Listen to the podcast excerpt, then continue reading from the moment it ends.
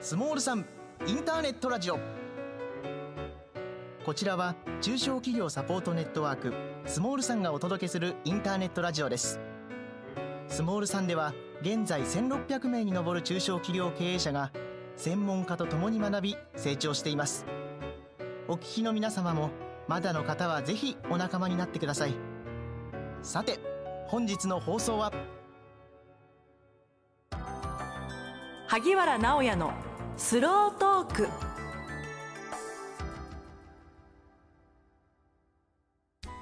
皆さんこんにちは今月もスモールさんインターネットラジオ萩原直也のスロートークの時間がやってまいりました今から約30分スモールさんの M&A プロデューサー萩原直也さんとゲストの皆さんと一緒にいろんな話題についてスローに語っていきたいと思います私アシスタントの小野恵里です萩原さんよろしくお願いしますはい、よろしくお願いします。よろしくお願はい。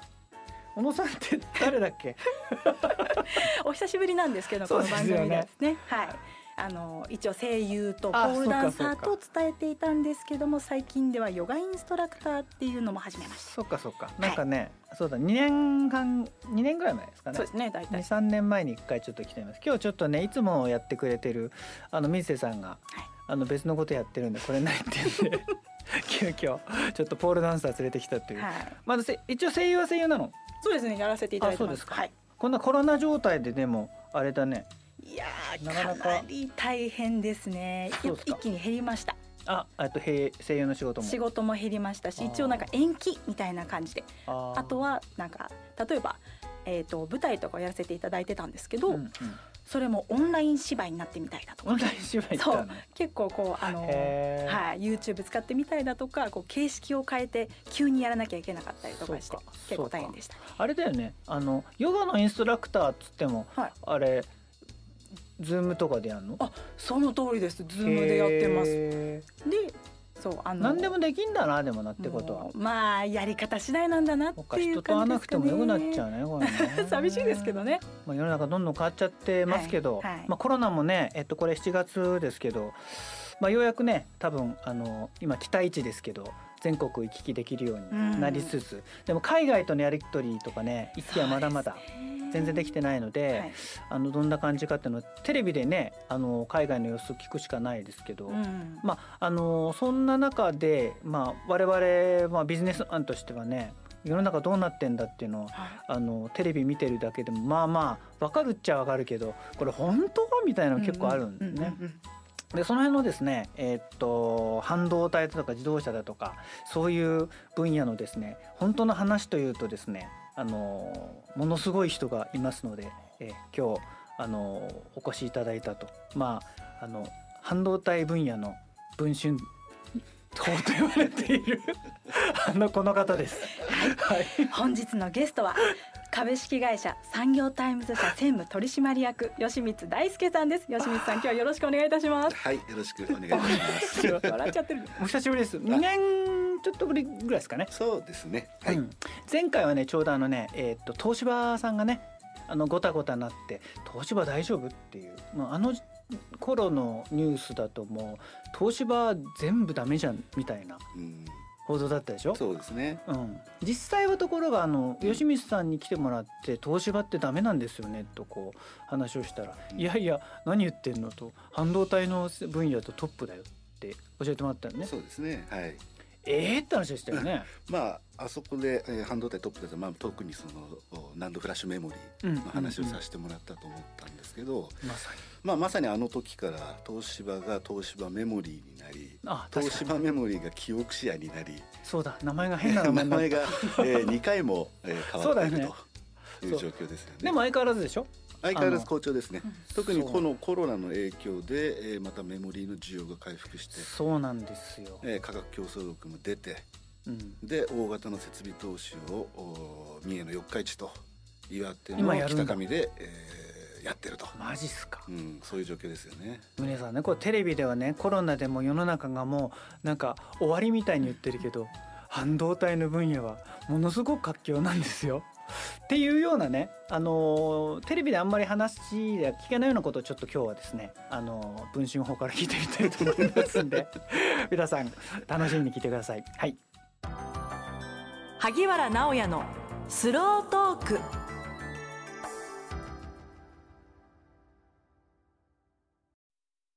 あなたならどの資格を目指す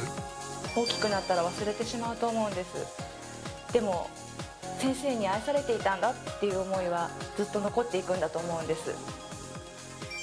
この手一つで人を幸せにできるっていう仕事なかなか他にはないと思うんですよ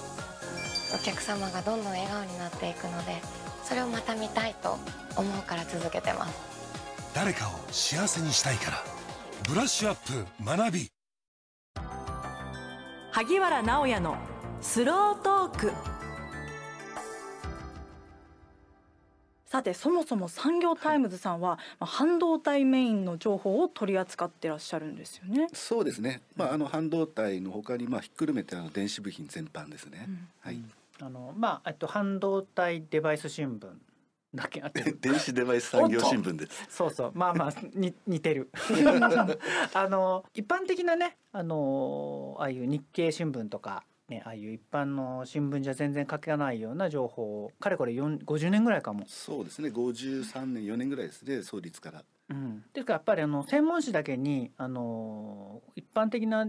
新聞じゃこう集められない情報なんかをあのいち早く集めて情報を流してるっていうのが、まあ、特徴ですよね。そうですね。うん、でそこであの、まあ前まあ、今まで世界中今までごめん世界中でね結構今あの製造業も止まってるしコロナでもあの全世界終わりみたいな本当ですよ。ねえ、はまあヨガも大変だけい。もどう不安ですね。あそうそうそう普通に生きてても不安でしょあ不安そうな顔してそう黙っちゃっもう なんた。か そう嫌なニュースを見たくないからもうずっといろんなエンタメ見てあ過ごしてましたそういうのもあんのかあはいー映画見たりしてニュース見るとねちょっ大と体そうそうなんですよね現状も知りたいのは知りたいんですけどうんやっぱどうしてもマイナスな気持ちになってしまう実際どうなんかね、そうですね。うんまああの全世界の経済、うんまあ特に経済を動かしているのは産業というふうな切り口で見ると。まあ日常こう道を歩いていきなりマイク・タイソンにパンチを食らわされたような状なんで言っ況てんだであまあまあそうかそうかで脳突然震まだあももうんねまだまだもう全世界が脳震盪を起こしてる状態あなんですーそっよね。かようやくなんか脳震盪を起こしてるけれどもこれはリングに立たないといけないなとなるほど。っいうような状況になってるのがまあ今この状況かなというふうに思ってるんてですよこね。とはあれかぶん殴られて、ええあのなんか頭飛び散ったわけじゃなくて、えあの脳震盪がなれば治れば元に戻れるっていう感じはあるわえけそうです。ね。あのリーマンショックと違って全世界の資産が失われたわけじゃないですから。ああーそっかそっか。ええマネーがストップしてるだけです。うんうんうん。でもこれだけあの世界同時に経済止まるって見たことないじゃないですか。そうですね。でまあ特にねあの日本なんかはあれだよねあの自動車と半導体の日本柱で食い続けてうん来てるわけだから、あの海外泊まっちゃったりとかするとね実際本当にもう飯食えなくなっちゃうんじゃないかと思ってるんですけどその辺は実際のとこどうなんだろうね。あのー自動車業界に関しては、うんまず自動車ねもうコロナショックの前からやっぱりその需要が激減していて、うんうんまあ、生産調整の段階に入っていたわけですよね。そうかもともとええ下がってたんだよね。そうですね、まあ、あうのん新工場を建てて設備投資という話もね米国とか、まあ、中国とかでもありますけど、うんまあ、あの一方で全世界的に自動車産業はちょっと曲がり角に来ていたと。そうかうん全世界的にかそう中ですね国だけ調子よかったよね。あで中国も頭打ちがダメなだんです。よ。そうか。そしてインドがダメなんです。インドもダメか。はい。あ、インドもダメなんですかイ。ンドもダメです。あ、そうなんだ。どうにかえー自動車業界のメーカーのまあ幹部に会うと、うんまあどうにかこうにか立ってるうん。立ってるのが精一杯へーっていうような状況、トヨタなんかでも調子良かったんじゃない。いやもうあの必死ですよ。あ、ええある某メーカーはですね担当役員が、あの外されるぐらいの人事をあしましたからね。ボーってどこだかわかんないけど まああのボーって言った後で言いづらいけど日産さんはねなかなかあの、カルロス・ゴーンさんがなんかごたごたした後大赤字になっちゃってますけどそうですね。うん、まあ一方であのブレクジットの関係でもうコロナショックの前から、うんホンダはあのイギリスの工場を撤退するとあいうようなことをですねそうだったあそうかそうか、ええ出てましたよね方針で動いてましたし、まうあん本当にあの自動車業界に関してはコロナ前からパラダイムシフトが起きていたと。あーでコロナになってコロナになって一気にそれが加速したとあいうことですよね。そういうことかじゃああのまんまほっといてもじりじりしんどかったらしんどかったてことしんどかったですねあーはなるほど日本のまあちょっとねあの裾野産業もちょっと心配になるだろうが後半ちょっと話するとして、あの一方で半導体は僕もなんかほらあのコロナになる前なんかねズームって言ったら面倒くせえなとセットアップ面倒くせえんだよとか思ってたけど毎日やってますか今。これだからあの、本当ですね爆発的なね、はヨガの人がだっ本当て。 本当に最初はもうなんかセキュリティがなんちゃらかんちゃらあーで、えそうやね危ないんじゃないとか文句言ってたけどもう使わざるを得ない状況というか使うとないと困るもんね。そうなんですよこれでも全世界的にいいじゃない。これそどどんな感じなんですかね。そうですね。半導体分野あうんのーまあ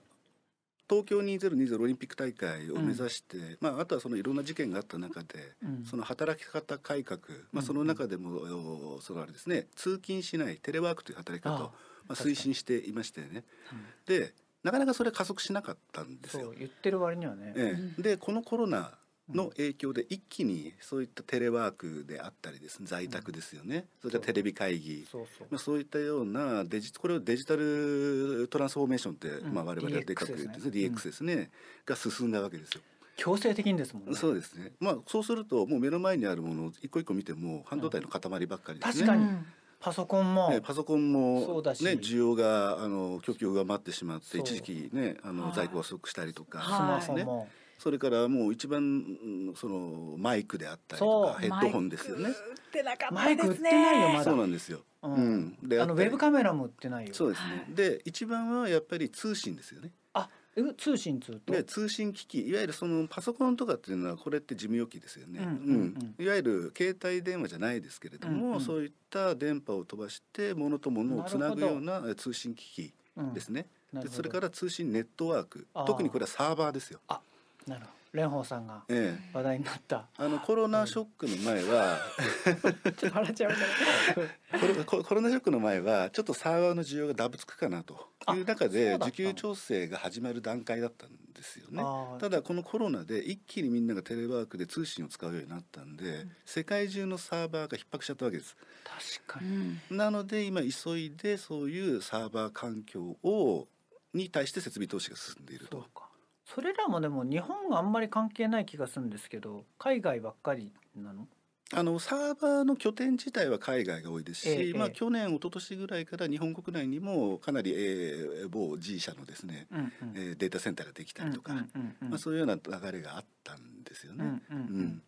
でも実際のその設備としてはまあ箱はいいんですよ、うんうんまあ正直言ってセキュリティのあるビルであればサーバーを置けますから、うん置いときゃいいってね、置いときゃいい実際にはその中のサーバー機器ですよね。そう機器の中身か、ええ電子機そう器、です部ね品ええまずサーーバー自体もコンピューターですから、うんうんそこにはプロセッサーという半導体が使われるわけですよね、うんうんうんそれから情報処理するためにはメモリーが必要になってくるんですななるほどなるほどそれはあの DRAM とかうんうんフラッシュメモリーとかですね、うんうんそれから、えーハードディスクとかですね、うんうんうん記録媒体ね、はいうん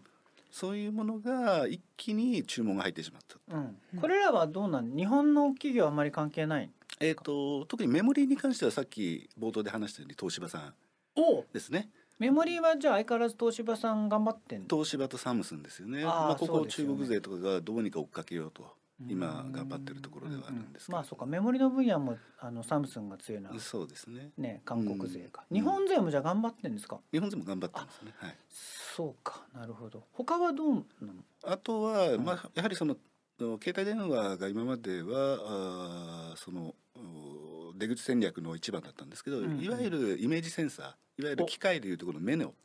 部品でカすメよラね。カメラねカメラの、まえっと、レンズの中か、はいはいうんうんうん、うん、そここのイメージセンサーの世界シェアトップがうんソニーなわけです、おおお我らが我ら俺かん全く関係ない ねサニーまあ使ってますけどねそうですね単なる客でおす世話にねなってますけどでソニーの CMOS イメージセンサーの工場というのは全部国内にあるマジではい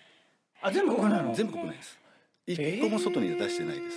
す、そうなのか、ええってことはだ世界中に売れに売れまくっているロジクール含めたああいうあれウェブカメラの目の部分って日本から出てるの日本から出てますよね高機能のものなんですねあ高機能なもの、ねうん高機能なものであすねそうかそうか機能が低いものは海外の海外もありますけれども、そうなんだ、えへ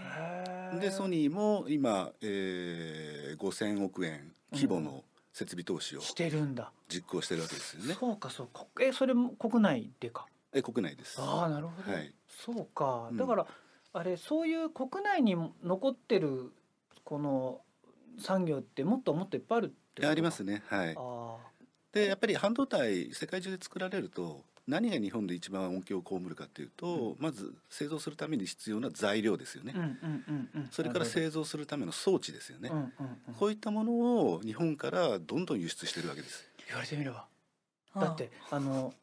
せ半導体製造装置といえば東京エレクトロンそうですねこれも日本だ国内最大手は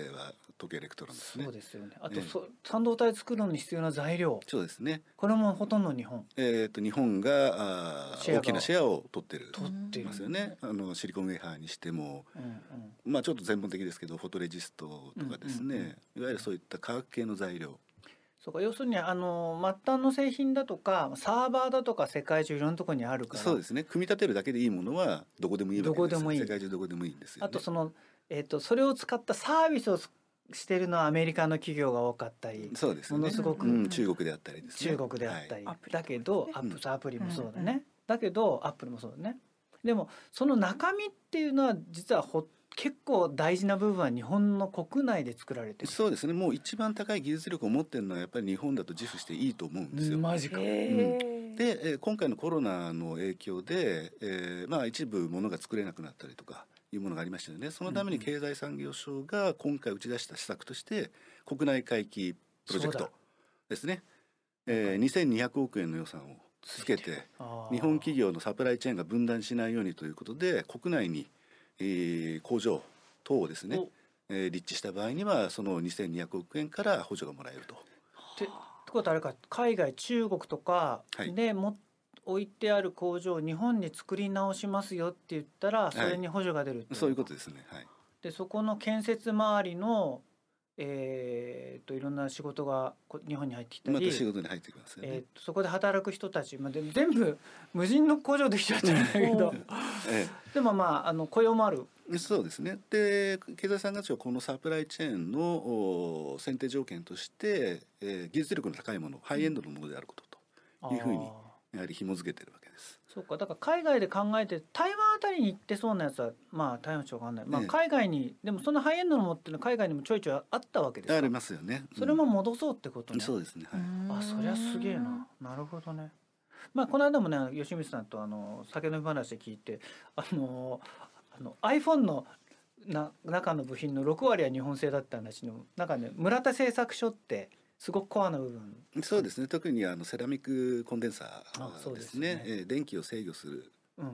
ーまあ蓄電池に近い、まあ本当に何ですかね、微細な電子をコントロールするまあ部品にはなるんですけれどまもあ、、必須な部品です、うんそれ全部日本にあるんだって工場えっ、と村田はほぼほぼほぼ前ほぼ前工程は全部そうですね。全部なの強いだからなんか実はその報道されないけど日本に実はもんあの大切な部分ってちゃんと国内に残してあるってことなんですよね。そうですねやっぱり技術力高いものコピーされてはいけないものうんうんやっぱりそういったものは完全に内製してます。なるほど。まあ、後半でちょっとねあのその高いの技術を使ってこの先どうすればいいのか、まあ、我々中小企業なんでね、中小企業が何をすればいいのかについてちょっと話を聞いてみたいと思います。はい、そうです了ね解です。はいそれでは後半はアフターコロナ日本の製造業はこうなるというテーマでお話を伺います萩原直也のスロートーク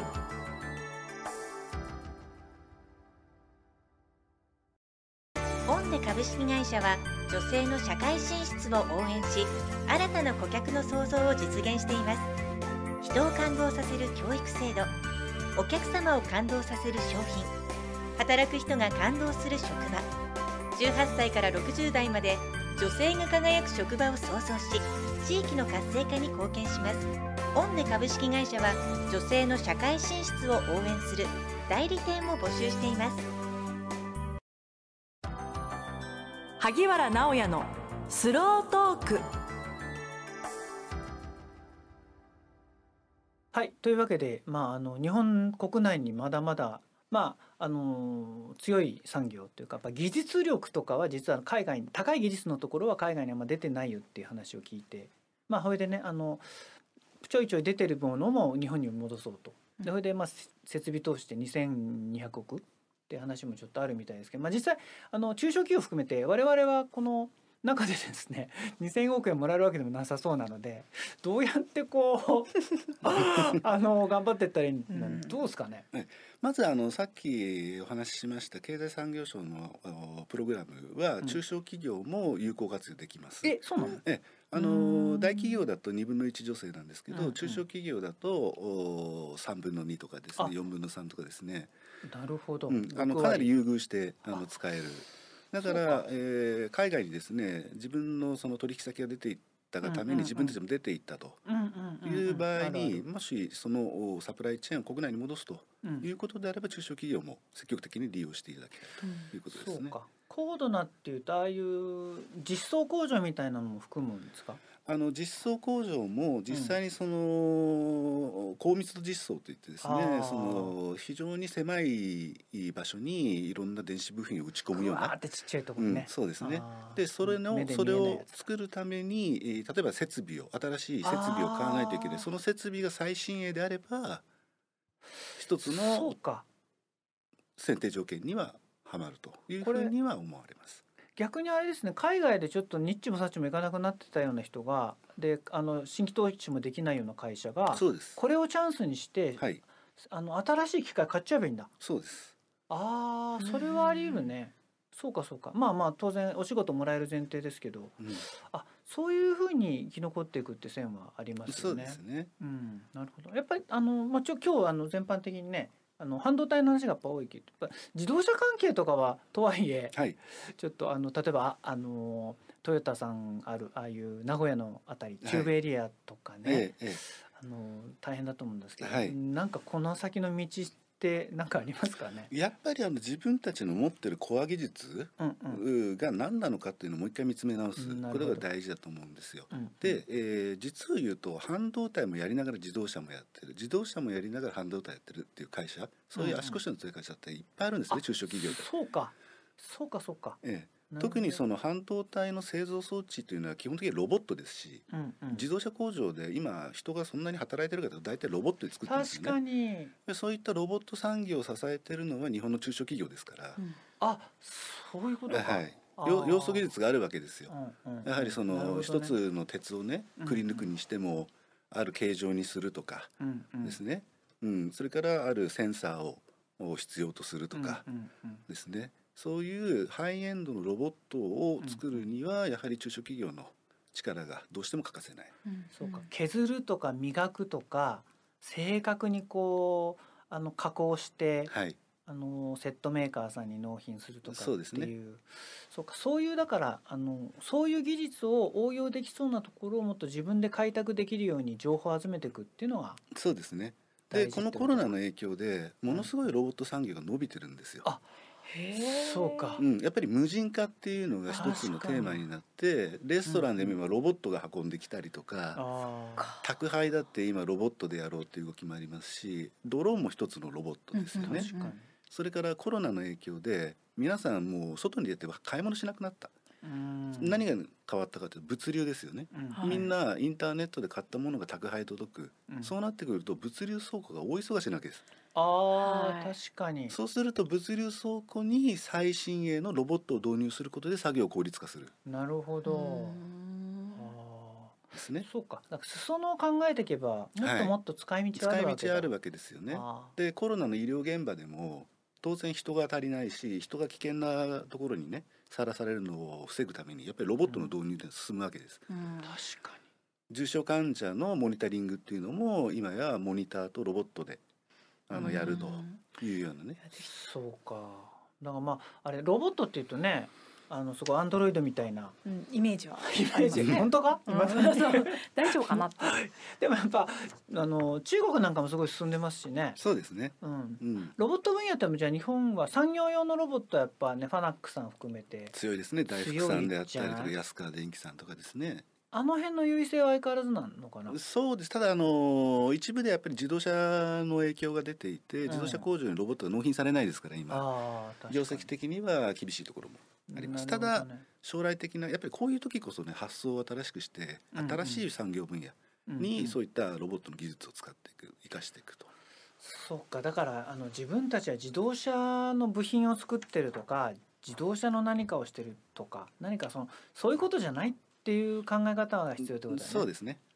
やってる内容、ええまたこのこの技術削ってる技術とかねうん磨いてこう綺麗に作る技術は何に使えるのかっていうふうにそこに価値をちゃんと本当の価値はそこにあるんだっていう見直しをしてはい。あこれならロボットのこの分使えるんじゃないとうか、ん、やっぱアンテナ広げんのはダメな、そうですね。うん。情報を集めたりとかはい。やっぱり今こそ発想、アイデアとそれを実行する力、なるほどうね、ん、これはやっぱり日本人の一番強いところ、メンタリティでもあるわけですよ。うんなるほどうん、やってきたはずだもんねここまでそねうそうなんですよね。うん、何もないとこから、ええ今なんかそういう意味じゃチャンスじゃチャンスか、チャンスですね。うんはい。いろんなところで需要が新しい需要が生まれてるからそうです。そこに転換できるように違うことやればいいんだそうですね。なるほどね、まあ、そのためやっぱ情報いるからこういうねあのラジオ聞いた方がい いよとかとかもそうだし、ですねまあ、半導体産業新聞じゃなかったえっと電 子デバイス産業新聞。産業新聞とかね もうなあのんなんとでも言ってください。あ大丈夫ですまあまあとにかく情報を集めてあの動くってこと大切ですよね。そうですねう。んうん、なるほどねそうかそうかまあこの機会にやっぱね考え直してみてね、うん自分のやってた仕事をもう一回見直すっていうのはやっぱ大事だってことかそうですね。はい。なるほど僕もちょっと自分のね はあの人生見直して 考えてみたいと思いますどうも今日はありがとうございました、はい、どうもありがとうございまい、しありたが。とうございました萩原直也のスロートーク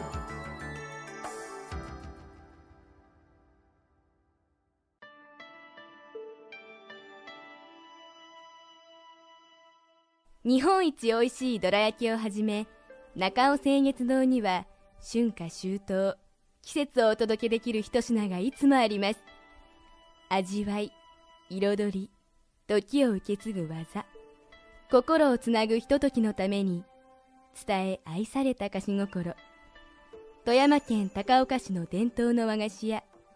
中尾清月堂に来られんかスモールさんは1600名に上る中小企業経営者と10名の専門家たちが共に学ぶ知的サポートネットワークです月2回ニュースが配信されそして全国にゼミが組織され毎月勉強会が行われています入会ご希望の方はホームページからどうぞ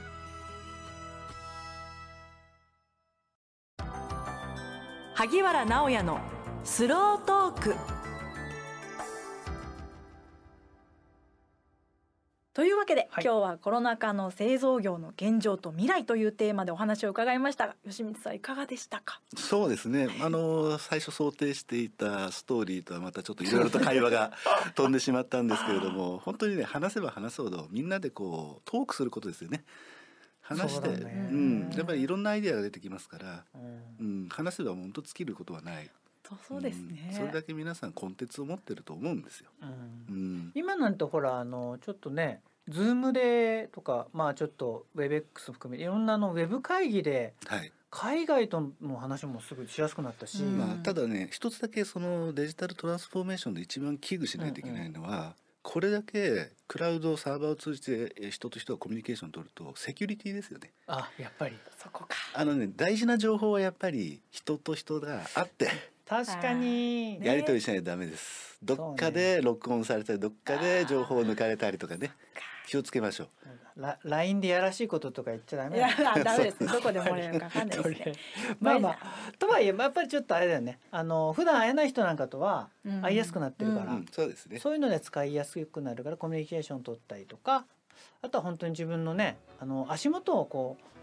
う見てあの仕事をもう一回見直すっていうのはいい機会だなとちょっと思いました、そうなんかそうやって動いてる人いっぱいいるんですよやっぱ周りでも、うん新しいことやってる人、うんうんうん、だからそういうふうにちょっとしたらいいかなと今日本当思いましたありがとうございますありがとうございました。はい、さて次回は8月3日の放送です、まあ大変な状況ですが、皆さん頑張っていきましょう、それではまた来月